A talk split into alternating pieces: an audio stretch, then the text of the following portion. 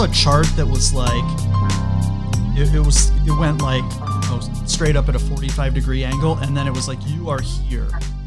And then it's like three weeks from now, I'm like, holy fucking shit. Because I literally, yeah. like, every person I know has either gotten it or had some kind of like exposure with their kids or at work or something.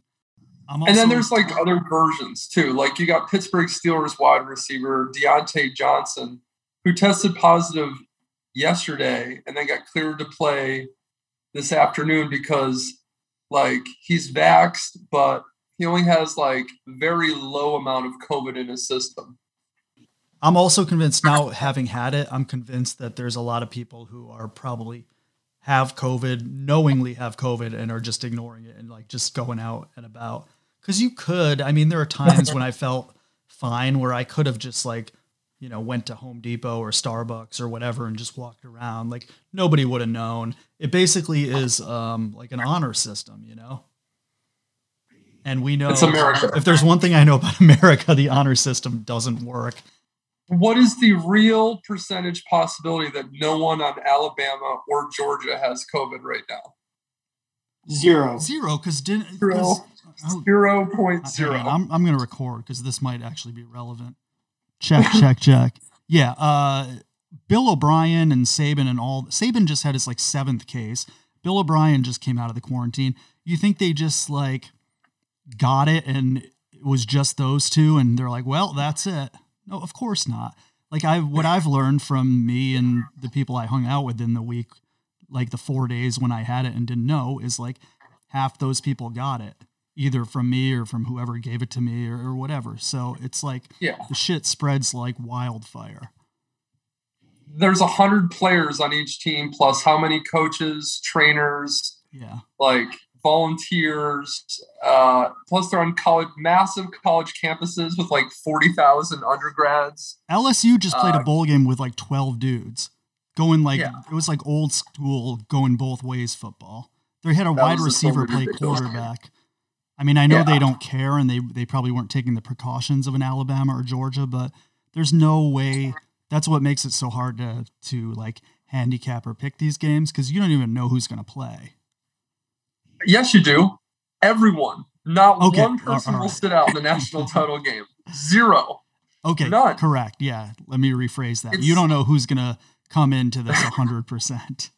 There's going to be a story that comes out in like six months. They're like, how college football skated around COVID testing for the national championship. I'll tell you. Exa- I'll tell you exactly how they did it.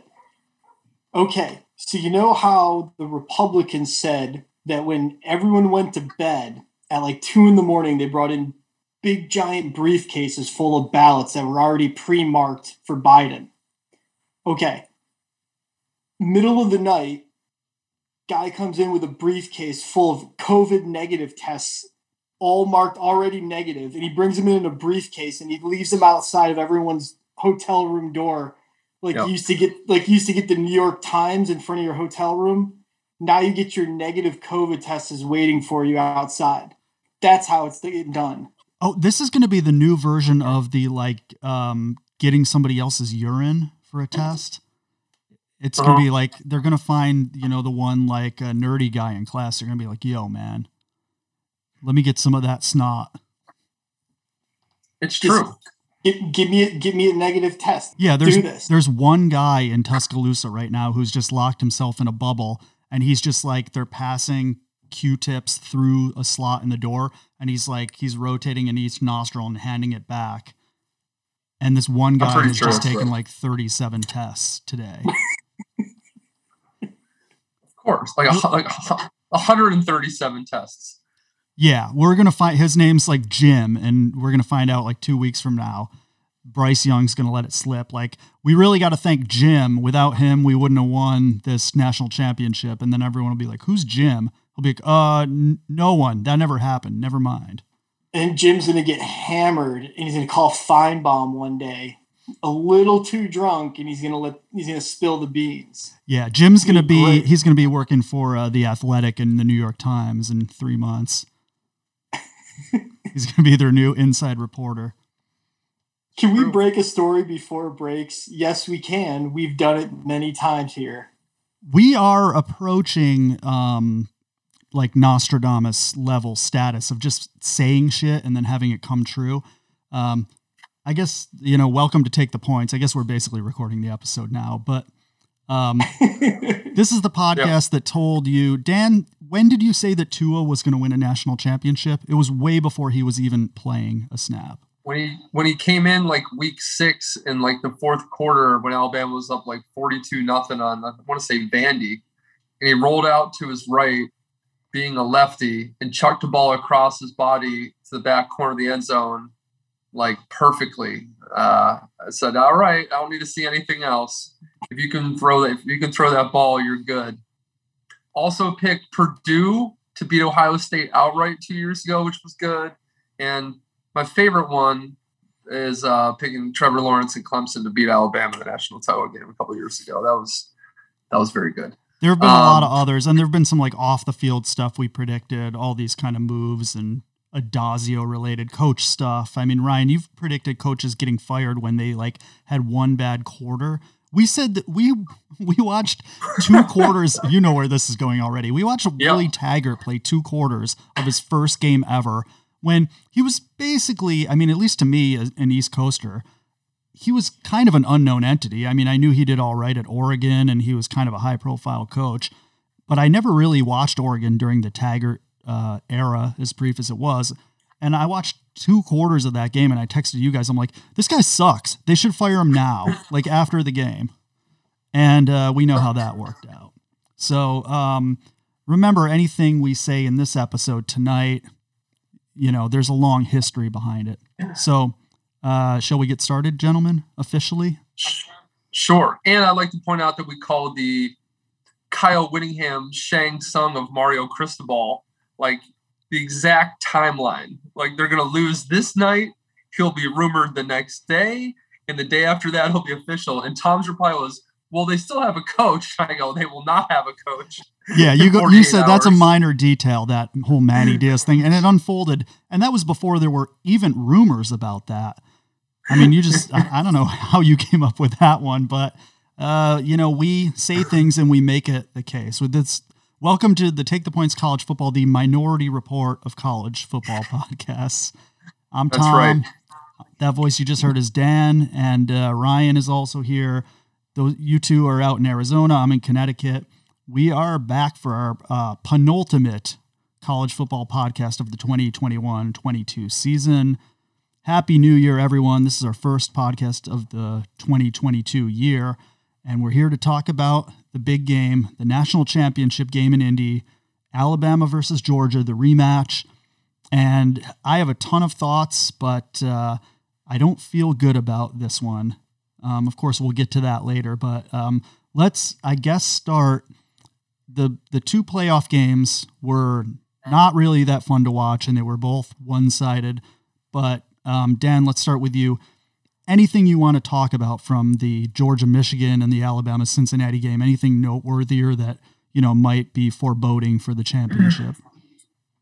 Yeah, for sure. Um, well, Alabama Cincinnati, Alabama, I don't even feel um, actually played very well, to be honest with you. Uh, Cincinnati had a, just played terribly. Um, I mean, obviously, some of that should attributed to Alabama, but I didn't like their uh, play calling. I didn't like their approach by the coaching staff. Alabama gave them plenty of opportunities to hang around that game um, and score some points, and they just just shot themselves in the foot over and over again. Um, Cincinnati's uh, defensive line actually was able to get some pressure on Bryce Young, which is uh, a bit scary for looking forward to this game. Um, Alabama did exactly what they should have done, uh, which is just hand the ball off and be a more physical team than Cincinnati. Um, but yeah, I didn't really think like Alabama played an amazing game. Like it wasn't like uh, a perfect performance by any means. I mean, it was 21 to six in the third quarter, and Bryce Young throws a pick at midfield. You know, Cincinnati made another play in the first half, uh, you know, it'd be a lot different story. Hell, even on the first drive of the game for Cincinnati, they, they had a wide open touchdown and the pass got tipped at the line. And that kind of was the biggest play of the game in a way. After that, everything just kind of fell off the track a little bit for um, Cincinnati. So Alabama has some flaws, but um, you know they were able to win by handing the ball off and playing a smart game plan in that game. Michigan, Georgia. Oh God. Okay, so uh, Georgia whipped the shit out of Michigan, and Michigan looked completely fraudulent. They looked like a shell of the team that beat Ohio State. They couldn't physically match up. Georgia looked way bigger, faster, stronger, way more prepared. Um, their hurry up offense was really great. It kept Michigan from doing anything pre snap on defense.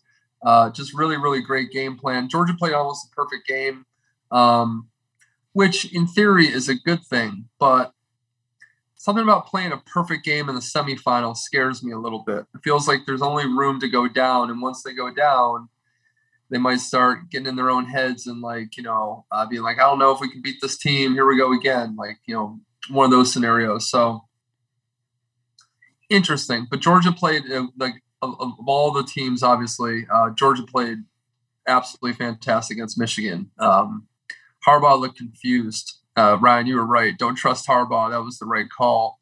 Um, he, he's had a look on his face the whole time, like, is this really happening? Is this is this fair? Like, it, it didn't look good.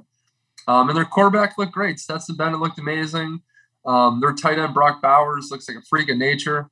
Um, and their defense looked really fast and really strong. They looked like they were angry um, after what ha- had happened uh, in the SEC title game. So Alabama didn't play their best, but won. Georgia did play their best and won.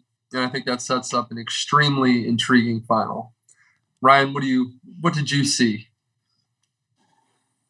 I saw ex- happen exactly what I said was going to happen in both games, uh, pretty much almost to the letter. What I said uh, on the preview show, uh, I said that Alabama's physicality would wear them down, and it did with all the running. And I said that Harbaugh was a fraud, and Georgia was going to rout him.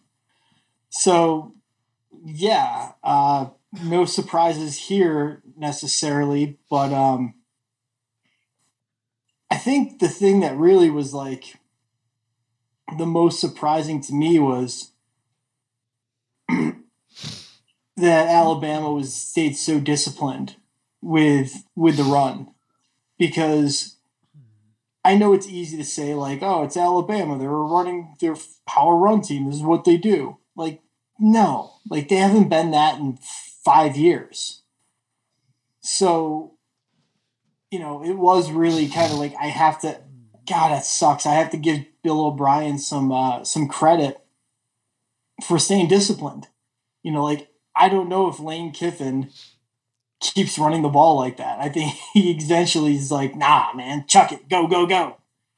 um, even though he does run it a lot, runs it on third down with Ole Miss a ton and all that. But uh, I think that was the thing that surprised me the most was that Bama just stuck to it and stayed disciplined enough to do it. Yeah, I echo I echo what um, both of you said. Um, the initial thing I noticed, especially with Alabama, and Cincy was just the size of everybody. You mentioned it with Georgia, Michigan, but I think it was even more pronounced. It looked like high schoolers playing middle schoolers. Um, that was kind of the level of physical disparity. I think the announcers even mentioned it a couple times. They said something funny like, Cincy's not used to seeing these kind of body types or something like that, which was very accurate. And it just looked like, you know, men playing boys. And I actually thought, despite that, and despite the final score, as you said, Dan, Cincy gave a really good effort and was closer to that game than the score indicated, and was certainly closer uh, or hung a little bit better with Alabama than Michigan did against Georgia. Georgia also looked dominant. Um, body type disparity wasn't as great, but the way they were playing and Georgia looked like they were um, playing on all Madden level, and Michigan looked like they were playing on easy, like they were slow, they were timid, they were just the disparity I noticed in that game was more about like Georgia just came in like firing on all cylinders, and Michigan just looked like slow and out of sorts. So it was like a speed and aggressiveness disparity. They're predict they're predictable. They're so predictable and boring. Like right. There's just there's only so much you can do with a extremely limited quarterback. Yeah, and like, great modern yeah. college football. Yeah, and great coaching, as you both mentioned. Um, Georgia, great game plan, executed well. Alabama, great game plan, didn't execute perfectly, but good enough.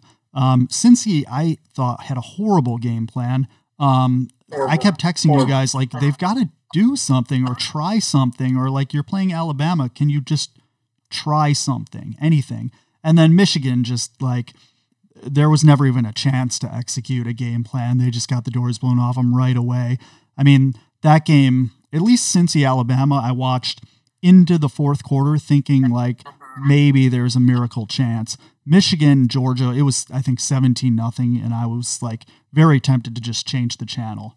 If it weren't for our important reporting for this podcast, I probably would just shut it off and gone to bed cuz cuz it was obvious what was going to happen. So, um, two horrible semifinals, but it does set up a really nice final game, and and I think there's a lot of intrigue and stories. Ryan, you want to add one more thing?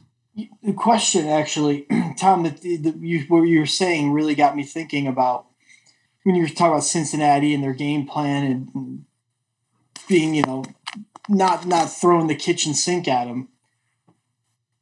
Do you think that maybe Cincinnati just didn't want to kind of get that like Boise State Cinderella gimmick play. That's how you you know that's how you beat the uh, you know Goliath as David as you you know, and they just didn't want to do that. They didn't want to run all these gadget plays and trick plays because they didn't want to get lumped into like, well, this is how the little guy can compete. This is the only way they can. Because you know, if they ran those plays, like that's what the announcers would say, even though it's the truth and and I wonder if maybe there's a little bit of ego there where he he didn't want to they didn't want to run those plays to prove they didn't have to be the little the little team that could. Uh, I mean, who who knows? My takeaway from watching it was different, which was that they went with a game pl- like a specific game plan that teams do that I personally hate when you're the underdog, which is let's just try to make it ugly and simple and burn clock. And let's try to just keep it low scoring and hope something goes our way in the fourth quarter, as opposed to just being uh, aggressive and running a more like you know, whatever Mike Leachian style of shock and awe, which I think is your better chance. Like Boise would have run gadget plays, but they also, I mean, those era of Boise teams were known for the gadget plays, but they brought a lot more to the table. I mean, how many, you know, long, deep passes did Kellen Moore throw to Austin Pettis and those guys? I mean, I think the one takeaway is like, Dan, I think you mentioned it last week, but we always wish those Boise teams got a chance to play for a title. And Cincy was their, their, you know, the one they handed the torch to, but this Cincy team was not the same as those Boise teams. I, th- I think they're not quite on that level. So I still hold out hope that a a G5 team, the true G5 team, can get in there and, and beat somebody. Um, that UCF team from a couple years ago was better than that than Cincinnati. Cincinnati was right, good. Don't get me wrong. It's not. It's not revisionist history. It's Blake Bortles. Blake Bortles UCF yeah. team was good. No, no, no, not that one. Not that one. No, no, no. McKenzie Milton and Gabe Davis. They were good. The uh, the 2017 national champions, the true national champs. Yeah, I've got to say, I've got to say, actually, um, if I'm thinking about the greatest G5 teams of the last whatever 15, 20 years, I think um, you know one of the Boise State teams gets on top probably was it 2011, 2012? I mean, the Boise State team that finished like third in the country. Um, there was a TCU team before TCU was a a major Big 12 team. I think they were still in the Mountain West, and I believe they actually played a Boise State team and lost in a bowl game. There was a year when it was like Boise State, Cincy, and TCU were all like top six teams, and they all kind of got screwed on the bowls. Like BC, Boise State and TCU had to play each other in the bowl, kind of canceling out, and then uh, they stuck Cincy up against uh, Tim Tebow, Florida, I think. And so I thought that TCU team, despite losing in a bowl, was a great G5 team. Uh, in that same Boise year, and there was another Boise year, and that Cincy, and then maybe this year's Cincy are like your top five or six. So all those, and, and then UCF also. So those are your like greatest G5 teams of all time. But you know, we're here to talk about some uh, some power football, some SEC. So I think it's time to get into it. Uh, very intriguing matchup. Dan, you're the Vegas outsider. This is your favorite episode of the year, every single year. How do you want to do this? Do you want to start? Do you want to close? What do you want? Um, this year I will start it being the resident SEC expert. That's my conference of choice. So, um, all right, I got a lot of thoughts here, so bear with me. In the first game, Georgia had the worst game plan of any team I saw in any game the entire year. Georgia has a defense that's super fast, that's built on creating a lot of pressure on the quarterback and or running game, playing man to man and trusting the talent they have in the, in the secondary to lock down receivers. Very simple. Against Alabama in the first half last game, they took that formula, which had yielded 84 points against in 12 games, and threw it in the garbage. And they ran a zone scheme for the first time all year made no sense whatsoever, and Alabama picked that zone apart with ease. Now, a lot of it was John Metchie over the middle of the field, and he won't be there um, on Monday night, and remains to be seen if the other wide receivers can step in. Um, if the game against Cincinnati's indicate any indication, they'll be fine. Uh, they had a couple other guys catch some of those 12, 15 year old, you know, yard passes, and they were in good shape it made me insane watching Georgia in the first half against Alabama. Switch to the second half against Alabama. Georgia went back to their base defense and they got four punts in a row off of Alabama. Even though Alabama won the game, people don't look into all the stats. There was four punts in a row in the second half once they went back to their base defense. The whole game honestly comes down to this. If Georgia is dropping back in zone and only rushing four people in Alabama, they are going to lose this game. I have no doubt in my mind if they play the way that they have for 95% of the year, they have a decent chance of winning this game. So that's the Georgia perspective on defense. Georgia perspective on offense is real simple. Can Stetson Bennett pull together for one more game? He's been mobile, he's been accurate, he's found Brock Bowers. They got George Pickens back off an ACL, and they, they're, they're easing him back in. Um, their running backs look fresh. Their offensive line looks good. It's all in Stetson Bennett. He's got all the tools around him. Um, you know, they may not have the, you know, like AJ Green or Sony Michel or Nick Chubb or any of that kind of stuff, like household names. But they got plenty of talent on the, that offense. I think if we look in a couple of years, you'll see their tight end, uh, Brock Bowers, being a top three to five tight end in the NFL. Um, and I'm sure one of their wide receivers will be a star, just like they always are. I mean, Georgia produces a ton of wide receivers under the radar. Can Stetson Bennett hold it together for one more game? So that that's basically Georgia on defense and offense. Alabama offense. Uh, the offensive line wasn't that great against Cincinnati. Cincinnati is an inferior um, defensive line. Yes, I know they've been amazing all year when they play, you know, their lower competition, but against Alabama, even against Alabama, Cincinnati was able to generate pressure on Bryce Young. Bryce Young had a couple throwaways. He had a couple like miracle scrambles, a couple miracle scrambles where he chucked it short to a running back out of nowhere, ran for 17 yards. He threw a pick. Offensive line's a major concern. And obviously, I don't think they'll be able to run the ball near as, as effectively with Brian Robinson against Georgia as they did against uh, Cincinnati skill position players. Jameson Williams is, is a speed freak. It, it's it's unbelievable to me that if he was on Ohio State this year, the four wide receivers that they would have had after watching what uh, Smith-Njigba, or I don't know how to say it right still, uh, did in the uh, Rose Bowl, which was unbelievable. Um, I think Alabama's going to be fine on offense. I think Bryce Young really is good. Um, you know, I kind of questioned him all year being a freshman, but what I saw him beating Auburn, and I've seen him light up various teams throughout the year. I think Alabama's good to score in the mid 20s. And I don't think they score in the 30s. I don't think they score in the teens either. I think they score in the mid 20s. Can Georgia score in the mid 20s? Probably. Alabama's defense is really good. So let's look at the Alabama defensive side of the ball. They played an outstanding game against Cincinnati. They shut down uh, their uh, Cincinnati running back Ford, the Alabama transfer. Um, the quarterback seemed to have something going um, for Cincinnati in the first half, but then they started swatting down a lot of passes. They they they, they deflected three balls in the first half, and that got in, in uh, his head, and he was not the same after that. So I think the Alabama defense is uh, actually the the complete key to this game. I think Alabama offense, like I said, is going to score in the mid twenties any way you look at it.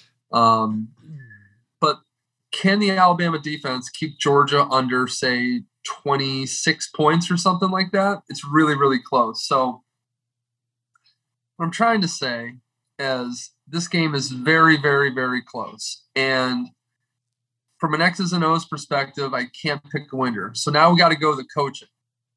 And now I have my answer. You got Kirby Smart against Nick Saban.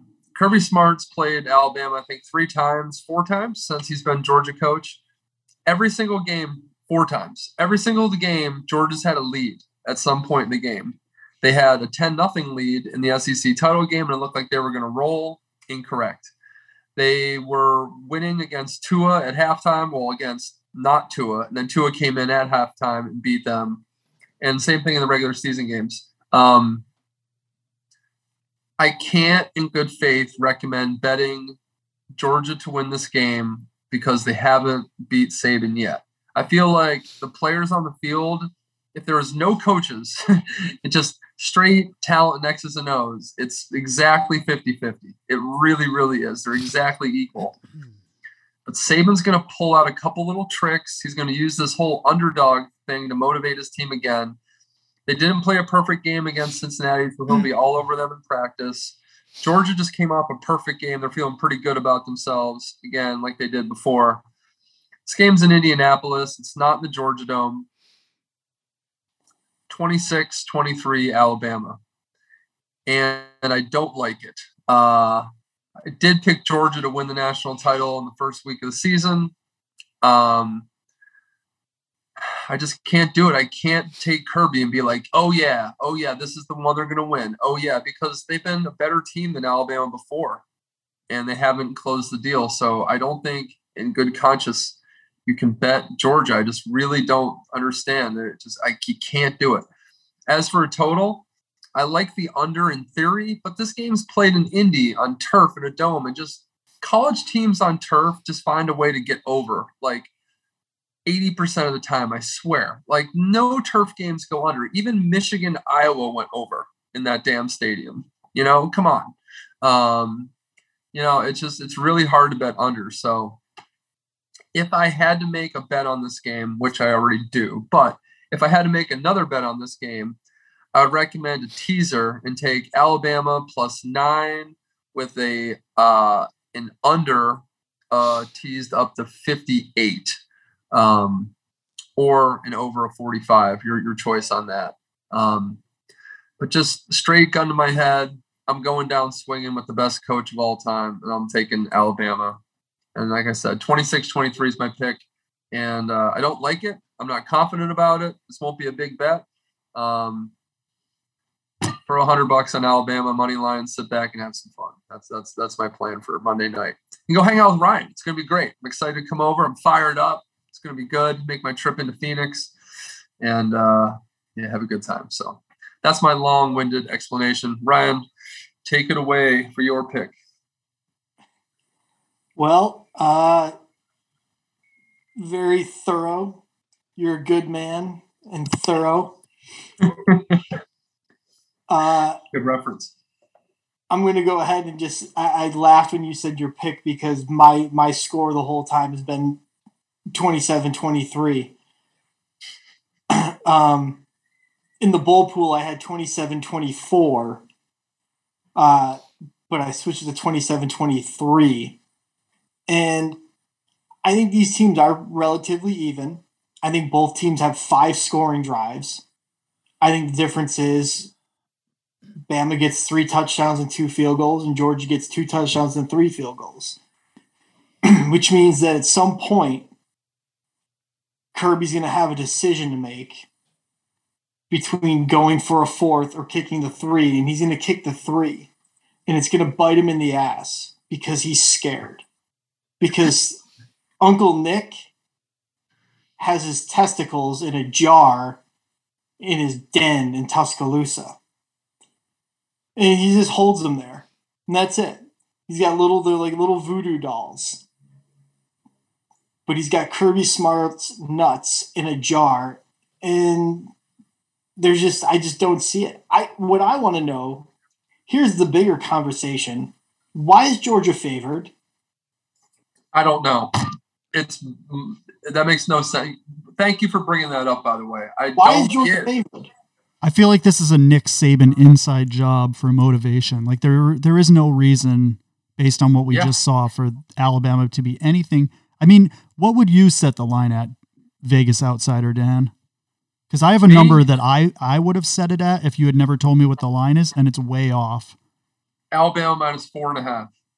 Okay. Yeah, I would have been Alabama minus 5 or even 6. Three and a half. somewhere in more than a field goal, less than a touchdown, somewhere in that Correct. range, let the money fall. And it's been strange too. They've been getting a ton of money in on Alabama, and Vegas isn't moving the line, which normally means that Vegas likes Georgia, and they think they're going to beat them and cover. So Yeah. this is sick. And also keep in mind that our guy Mattress Mac just bet 1.2 million on uh, on on Alabama money line. So I'd like to be on Mattress Mac's side for this game. That's very important. It still didn't move. No, it didn't move at all after he fired 1.2 million on it.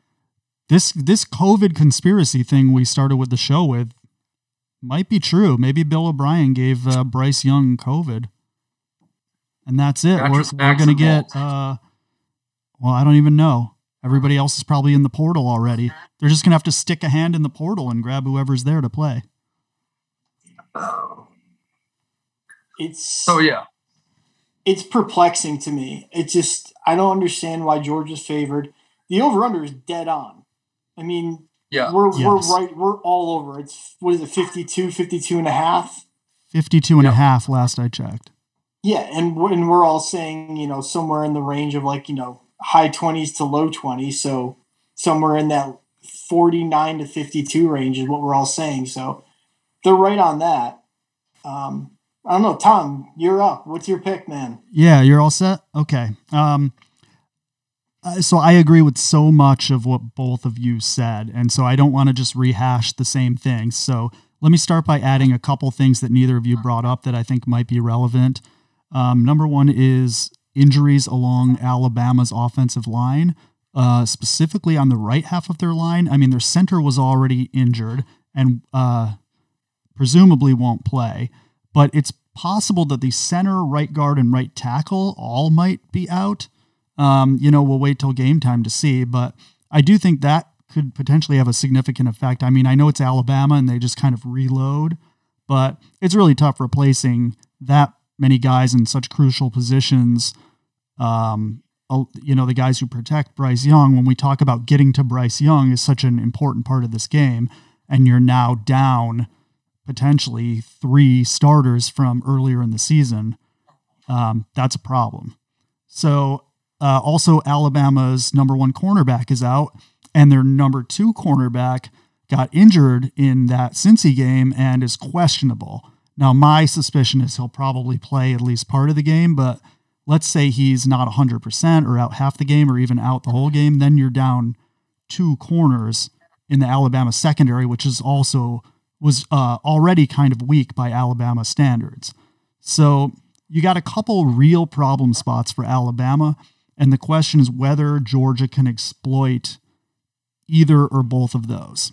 And uh, that's sort of the two things I'm going to look at for this game. So I think it's kind of an easy game to analyze because it falls on one or two simple things, which Dan you already mentioned, but I'll slight I'll quickly rehash. Um, but then it's a real hard game to pick. So it's Stetson Bennett and it's the Georgia defense containing or pressuring or getting to Bryce Young. Uh, Stetson Bennett, we've said all year that, you know, we thought Stetson Bennett did a great job, but if you want to be a championship team, we always thought JT Daniels, you know, with his pedigree was the guy. Well, it's too late for that shit, you know, unless they pull a Tua and put him in in the fourth quarter and he pulls some miracle, he's not going to start. And, you know, he doesn't have the reps at this point to just come in. So you're stuck with Stetson Bennett basically if you want to win this game or keep it close. And Stetson Bennett has played great 95% of this season and awful against Alabama. And one thing I noticed in the first game is he didn't really run as much as he had, and he's run a little bit more against Michigan and some other games. And um, I want to see if they get Stetson Bennett out and let him run because with Alabama batting down so many balls against the smaller Cincy quarterback, Ridder, uh, I think there's a lot of potential for the same sort of thing against Stetson Bennett, who's a, a smaller QB. And so He's four inches shorter than Ridder. yeah, Ridder's six two. yeah, Ridder's not even. It's I, I shouldn't 5'10". say he's short, but I, I guess he plays short, if that makes sense. Like, you know what I mean? Like he kept just throwing balls right into those guys, and some of those guys are freaks. You know, Yeah. like, like Will Allen's an absolute freak, and he, yeah, he's six two, and they all they were batting down balls. Like yeah, Bennett's five ten. yeah. So I see that as a big problem that needs to be addressed, uh, and that comes down to game planning, getting Stetson Bennett outside the pocket, establishing a run game early, which since he um, started that Alabama game looking like they might have a run game against the Alabama defense, you know, being physical. And that didn't really pan out as the game went along. But I do think Georgia could run the ball potentially against Alabama. We'll see. Um, but there needs to be a good offensive game plan. But the way to beat Alabama, you've got to attack that secondary deep and mid level. And I want to see if Stetson Bennett can do it. If Pickens is back healthy for the first time in forever, that makes a huge difference. Brock Bowers is a freak, as you said. They need to go to him often and early. Uh, their other tight end, I forget his name, but he's a he's a potential NFL or a definite future NFL tight end. They've got two great tight ends. They've got Pickens. There are weapons, and can Stetson Bennett, uh, you know, exploit the weakness of Alabama's secondary? That's going to be the key to their offense. But the real key to the game, and what's going to decide whether this is a you know, really close 50 50 game or an Alabama blowout again is Georgia's defense and specifically Bryce Young and what they do to him. Because he won the Heisman in that first game with an unbelievable performance. And he just ran around and made plays and escaped and eluded the Georgia defense, a passive Georgia defense, uh, a bad game plan, Dan, you mentioned. They need to pressure him, they need to blitz. They need to contain. I personally would have someone spy Bryce Young every single play. And the Georgia defensive game plan needs to revolve 100% around how do you contain and hassle and pressure Bryce Young, which they didn't do at all in that first game. And so you're coming up with a totally different game plan, and that's your only way to do it. All year, I've said that Georgia's the best team on paper. They have the best talent. I think they're the best team. I think this Alabama team's weaker than the best, the good championship Alabama teams of the past. The only correlation I think is the 2015 Alabama team, which we didn't think was great, but you know, won it all in a down year. I think this Alabama team's worse than last year's Alabama team by far. I think they're worse than not 2019 LSU by far. They're worse than 2018 Clemson by far. They're worse than 2017 Alabama by far. Again, they are not the usual championship level team that we're used to seeing. Whereas this Georgia team does have the talent of some of those past championship teams. You know, if they were to win it all, they would be somewhere in, you know, the mid level of teams that have won it this century. Um, but Alabama's got by far the best player in Bryce Young. And we saw what happened a month ago. And it all comes down, for me, I think Georgia has the potential to do it, but you're insane if you watch the game uh, four weeks ago and you think it's a smart idea to bet against Alabama. Like how can you how can you watch the SEC championship game and see what you saw and then bet Georgia? I feel like it's irresponsible to tell people to bet Georgia. You know, if you if you do it yourself, fine, but like how can you go on a podcast or how can you talk to your friends and recommend betting Georgia? I just don't, you know what I mean? To Yeah, me, to me it's the definition of insanity. Now they could they have to change a lot and they have the potential to do it, but there's nothing that's changed significantly enough in the last 4 weeks that makes it a smart bet if you're betting with your head. Even though I think they can do it and I'll be rooting for Georgia to do it. So I have to as Dan as you said, Ryan as you said, I have to go Alabama much closer than the first game, but I just don't see a scenario where betting against Alabama is the smart move. Uh, I love your teaser idea, Dan. I love the teaser of teasing Alabama up to plus nine. I feel like that's near lock. And then I actually have the over under in my pool, which I picked, you know, weeks ago. I put it at 52 before the over under was even, well, obviously before the over under was even revealed for this game, before we knew technically who was playing in it. I picked Alabama, Georgia in my pool, and I said there was going to be 52 points because I had to pick that as a tiebreaker. So I think the over under is right on. I think you can tease it down. I think you can tease it up, and you're going to be good either way. So I love that bet, and that's the bet I'm going to recommend as well. And the whole game's going to come down to what's the approach in terms of going against Bryce Young. You know who I want to see? I, I want to make a call to Dick LeBeau and the old Steelers defensive coordinators and uh, use that old Pittsburgh blitz package, Dan, where there's always a blitz coming from somewhere on every play. If Georgia runs that, I think they can win this game. If they run a base defense and drop back into a zone, I think they're dead. I agree. I'm thinking about um, okay, so if you tease Alabama and Georgia, like I'll take Bama plus nine, and I think I'll, I'll take the over 45 and a half. Kind of like that on turf. I just feel like 24 21, I think is minimum. I think they get there. I like, I think I like an over 45 slightly better than uh, under, what, 59, 58? Yeah, something like that.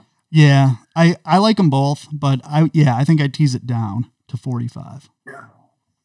Interesting. I don't know. It's gonna be it's gonna be pretty wild. If, if Georgia actually wins, nice job. I mean, you've exercised your demons, but uh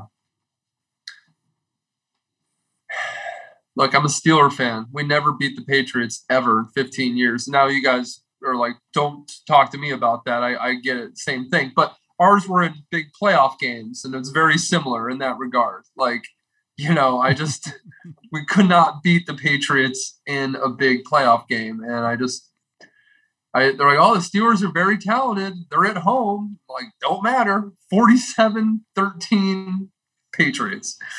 So uh yeah, sometimes coaching really does make all the difference, and this might be one of those situations. Here's a question for you: If you flipped the coaches or flipped the teams, and you Oh, had God. Nick Saban coaching this Georgia team all year, and Kirby Smart coaching this exact Alabama team all year, what's your pick then?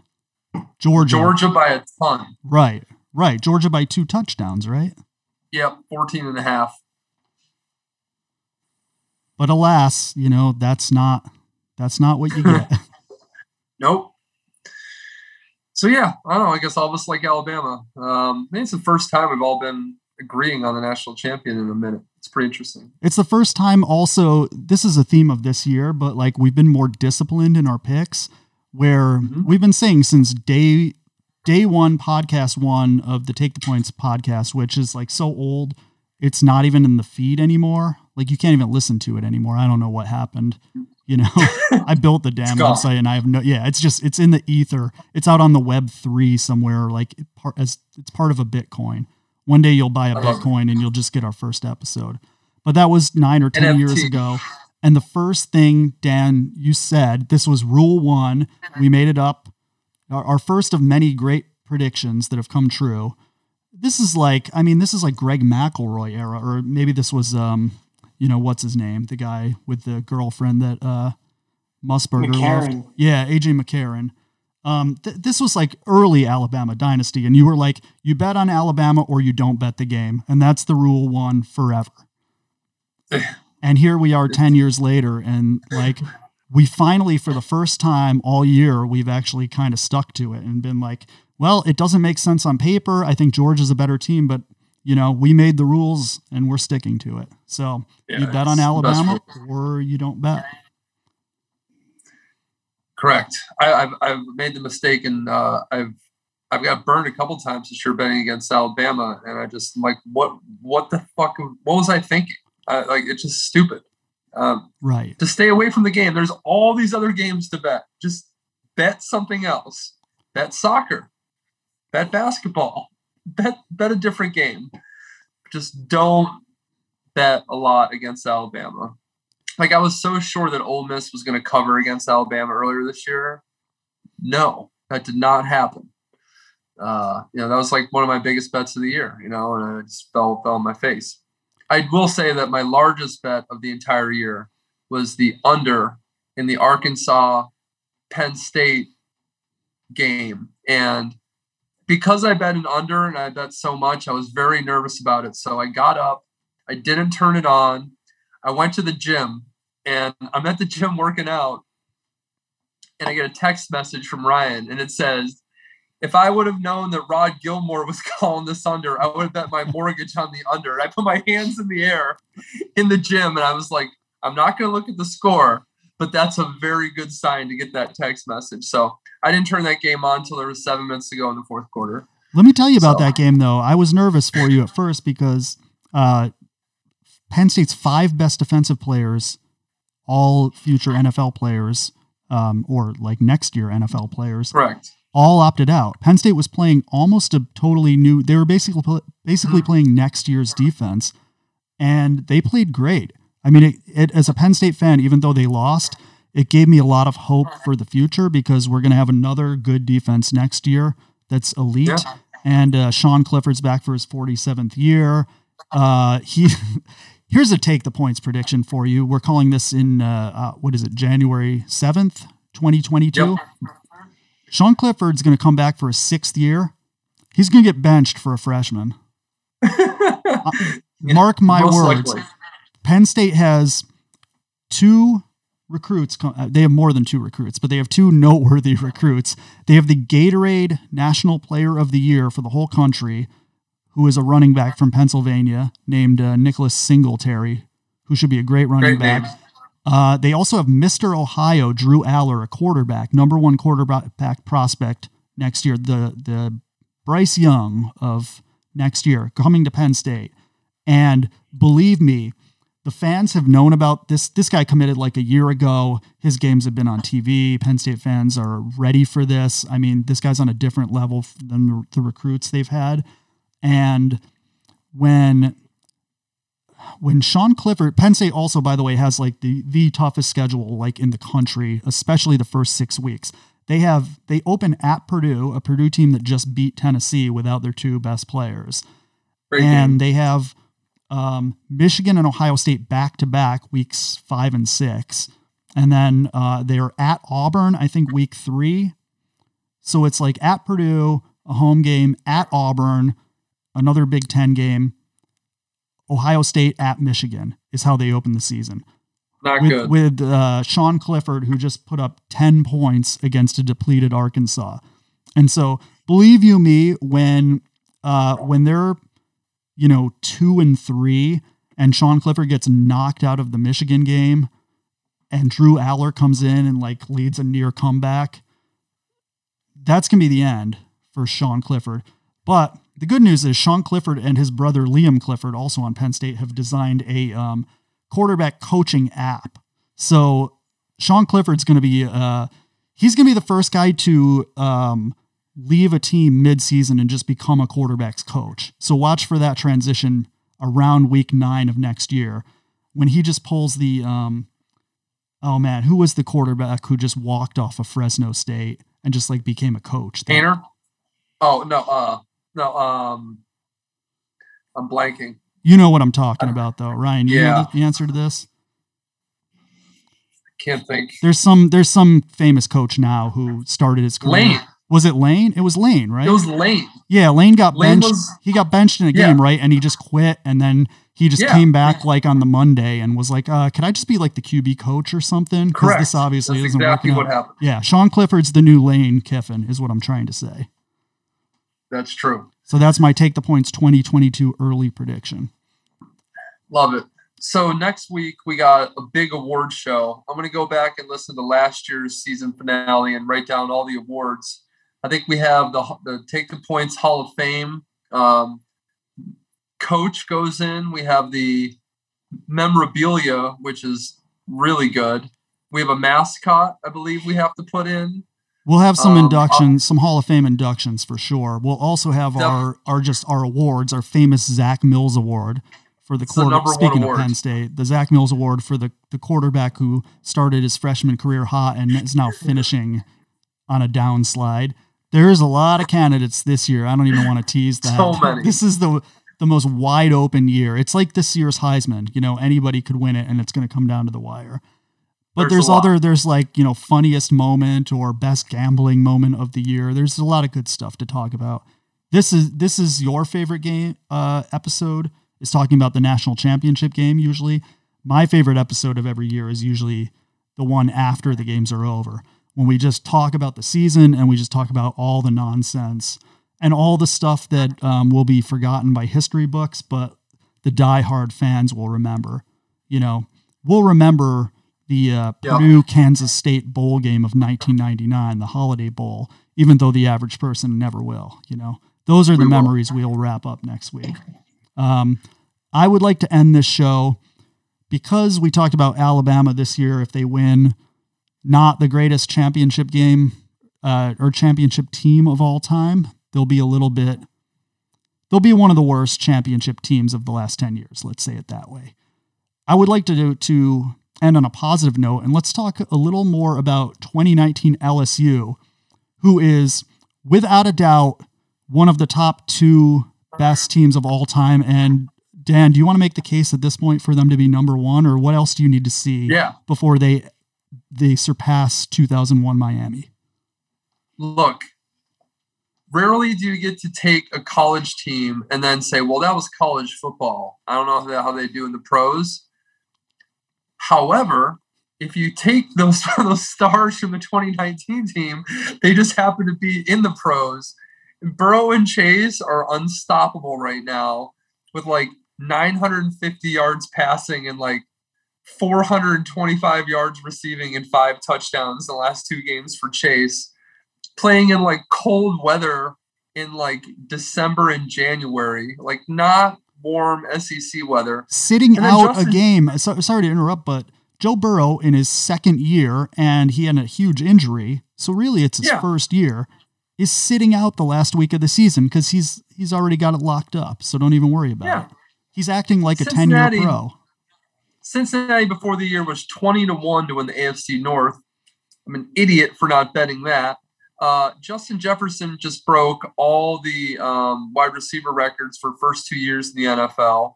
And Chase is going to shatter those records next year. Those three are unbelievable. And Burrow and Chase are so fun to watch. Um, Edwards-Helaire tearing it up in Kansas City. I mean, starter from day one. Yeah, and um, still got the other wide receiver, Terrace Marshall. Like it's not his fault. What's he on Carolina or whatever? It's not not his fault wherever he is. I was just watching Um, the, the Browns game, and they had an injury at safety, and they needed someone to step up. And so, who comes in? Someone comes off a long injury, Delpit. And I remember, oh yeah, Delpit. Remember when he was awesome? And what does he do? He has a great game, and then of course he gets hurt toward the end. So hopefully his career isn't plagued by injuries. But yeah, here's another guy who steps in and just is awesome. Chase on is doing well in Baltimore, I think. Right? I mean, it's Yeah. incredible. I mean, take a look at at, at the NFL, at the upcoming uh, the, the upcoming NFL draft. They're going to have uh, corner uh, Derek Stingley go in the top ten. He was a freshman on that team. Um, basically, the LSU 2019 offense is the best offense I've ever seen in my life. Uh, I, Yes. I, it, now it's it's proven. So, um, And I man, think they were so fun. it- it's amazing. I mean, the other best team is 2001 Miami, and both of those coaches lasted what two years after the championship. Yeah. So the two Correct. greatest teams of all time, the coaches got fired almost immediately after. So perhaps there's a coach uh, or a coach. Perhaps there's a curse. It's getting late here. Maybe the goal is to just win ugly and just stay around forever. It's possible, but uh, yeah, nice job. LSU 2019, absolute legends. Joe Burrow, coolest dude in the NFL right now, and uh, a lot of respect. Ryan, any interesting transfer portal coaching things, coordinators that you want to talk about? I mean, there's just too much to keep up with at this point. I mean, the, the portal is just, it's getting outrageous. Dan looks excited. He wants to talk about something. I will say I followed Caleb that. Williams. I followed the um the Twitter feed that you recommended to me that just gives you basically every move in the portal and that's all my Twitter is now. I sign into Twitter and it's like a couple tweets from the Eve 6 guy and then 8,000 transfer portal notifications.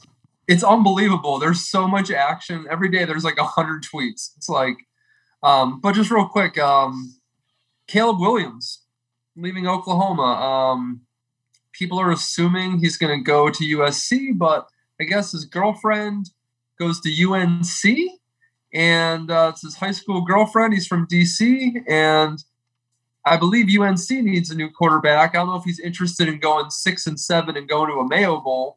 But, he would be uh, he'd be perfect for the UNC system of um yeah, going 6 and 7 with 10 other NFL prospects around him and then getting drafted in the top 10. Yeah, of course. Um, yeah, Caleb Williams is a surprising one. Also, uh, Ole Miss picking up that TCU running back Evans, who was a five-star recruit. Uh, that's a nice get for Lane there. Um, Oklahoma Alabama gets um, um, what's his name from UCF? Yeah, He had committed. Dillon to- Gabriel. yeah, he was going to go over to uh, Chip Kelly for UCLA, and then he switches as soon as Caleb Williams leaves. He switches, goes to Oklahoma. Yeah. Now UCLA is without a quarterback. To me, this this sort of ripple effect has been the most interesting thing. We just saw Yeah.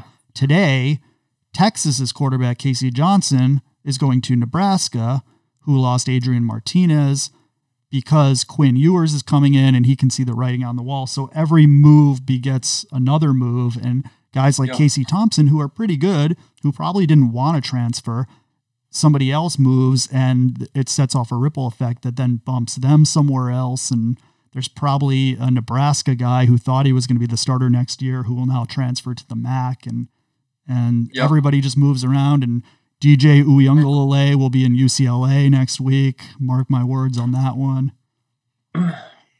Um, yeah, uh, and the last thing that I want to mention on this podcast is we might have to get into uh, wagering on the uh, is it the USFL next year? Is, is that what it's Cor- called? correct, yes. Because we got Kevin Sumlin, Todd Haley Oh my as head god. coaches.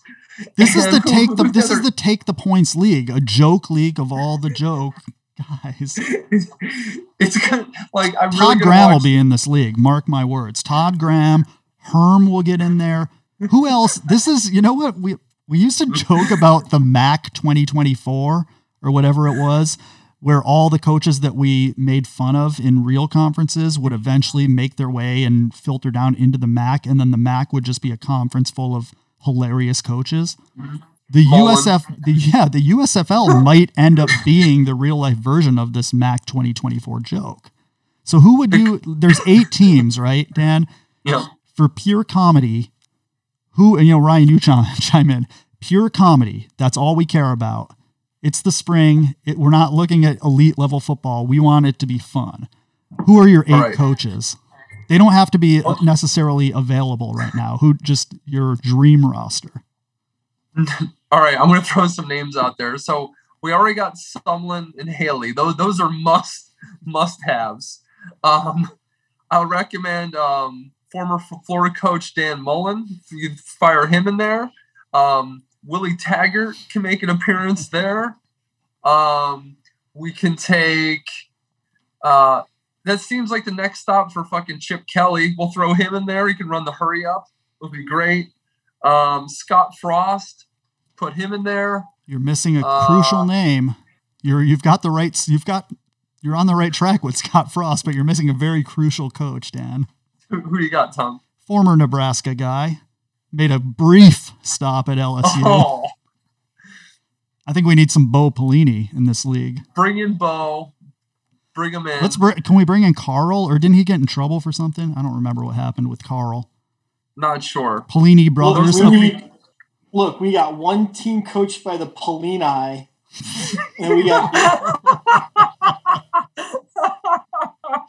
But then, if that's the case, we need another team coached by the Ryan brothers, Rex oh my and Rob. god.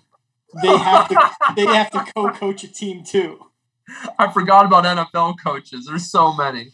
This is maybe a better co- question of uh, coaching combos. Like, who are you sticking together as your uh, Joe, your Joe. Millionaire odd couple?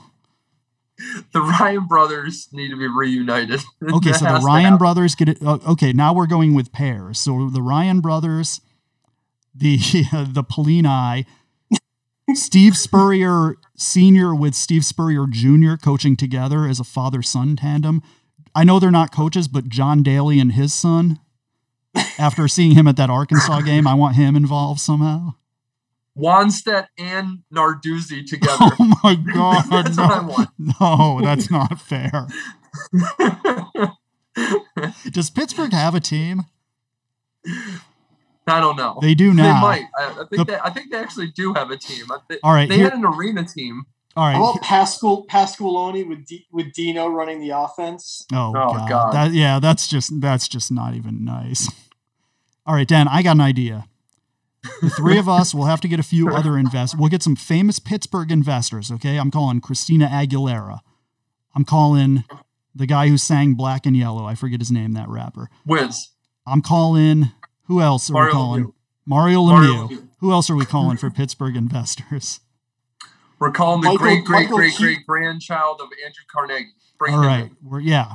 Grandchild Michael Keaton. All right, we're we're all yeah, getting Batman together. needs to be involved.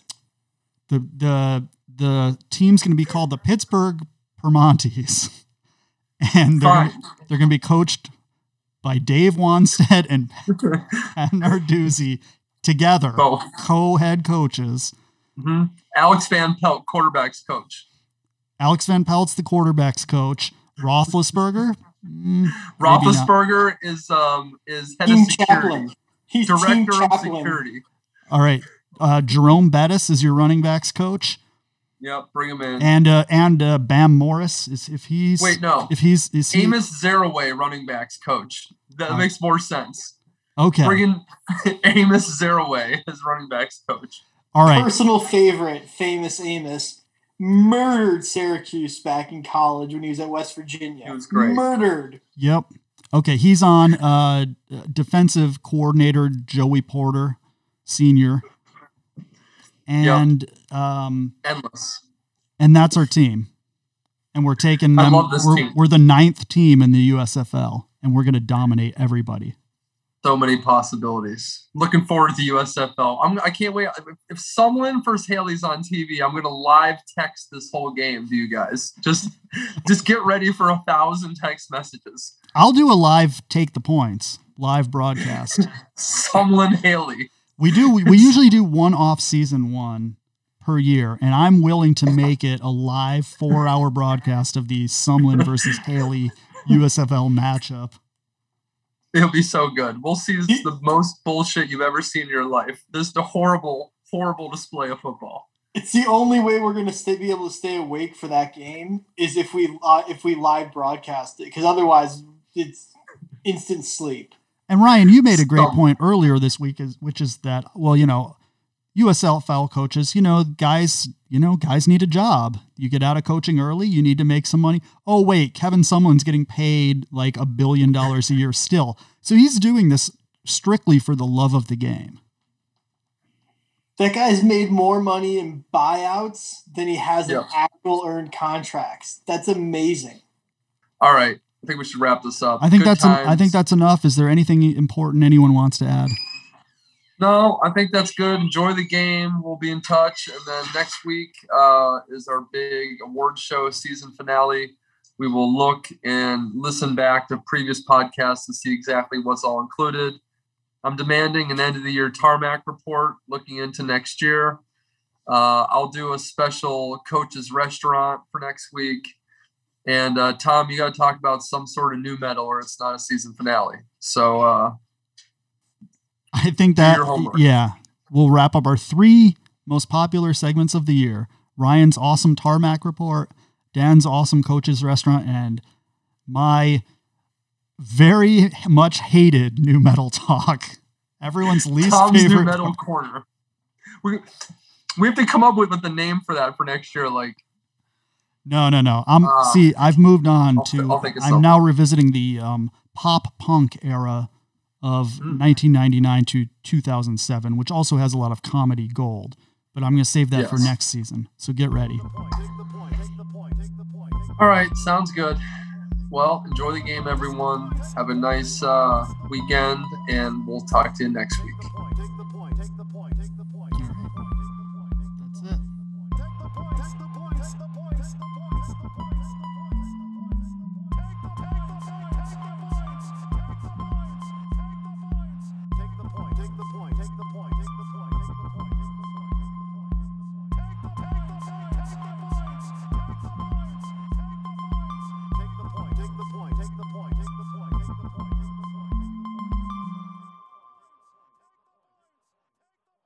All right, I'm, I'm yes. I have to start recording now. We always miss the best part. Gerbil has to be All right, right, which Dan, Ryan, quick picks. Which Syracuse 1990s alternative rock DJs are anti-vaxxers and or dead of COVID? The the uh, choices Scorch. are Scorch, Rain Man, Gerbil, and uh, that woman with the, the cigarette voice. All four, no chance they've taken any vax. Over under deaths, two and a half. Scorch is definitely dead. Gerbil's definitely dead. Rain Man, I think. Uh, Scorch is alive. I know for a fact Scorch is alive. He is doing a show in Wisconsin now. Oh. We should see if we get him on the podcast next year. Bring this full circle. I don't know if you've been to the Midwest lately or, or heard of their tales, but nu metal and um, the post grunge Creed Shinedown era rock never stopped being popular, and those bands never stopped releasing songs. Every time I go up to upstate New York to visit my parents, I always turn on K Rock. It's like the first thing I do. Um, every single time there's a new song from some band that was popular in 2002. Like last time, it was here's some brand new music from Three Doors Down. And I'm I'm always like, "Oh, this must be a song they released in, you know, 2006." But no, it was 2019. As Joe Burrow was leading LSU to a championship, I'm hearing new new Three Doors Down or new Shinedown or brand new stuff from Korn. Like the bands of 2002 have only gotten more powerful. And these bands all do, they all just tour together as festivals. They go to Rocklahoma or Rock on the Range or every festival throughout the Plain States and Midwest that all have rock in the title of the festival.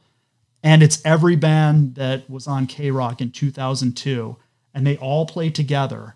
It's never like, oh, here's a Godsmack show with Shinedown opening. It's like, here's a festival with Godsmack, Three Doors Down, Shinedown, Crossfade, and 50 others. and tickets are Crossfade. Tickets are $75 for four full days. And everybody who lives there fucking loves it. It's all guys like us. It's guys between 38 to 47 years old with like goatees, like gray goatees just rocking tribal tattoos and tr- yeah, oh yeah, and like faded tribal tattoos, the original versions, throwing up the devil horns, doing the the hook 'em, and just fucking rocking out, and they love it. Bad Tom. It's this is not a joke. I know it sounds like one, but Google it. So anyway, Gerbil, rest in peace, and yeah. we'll, we'll see you next week.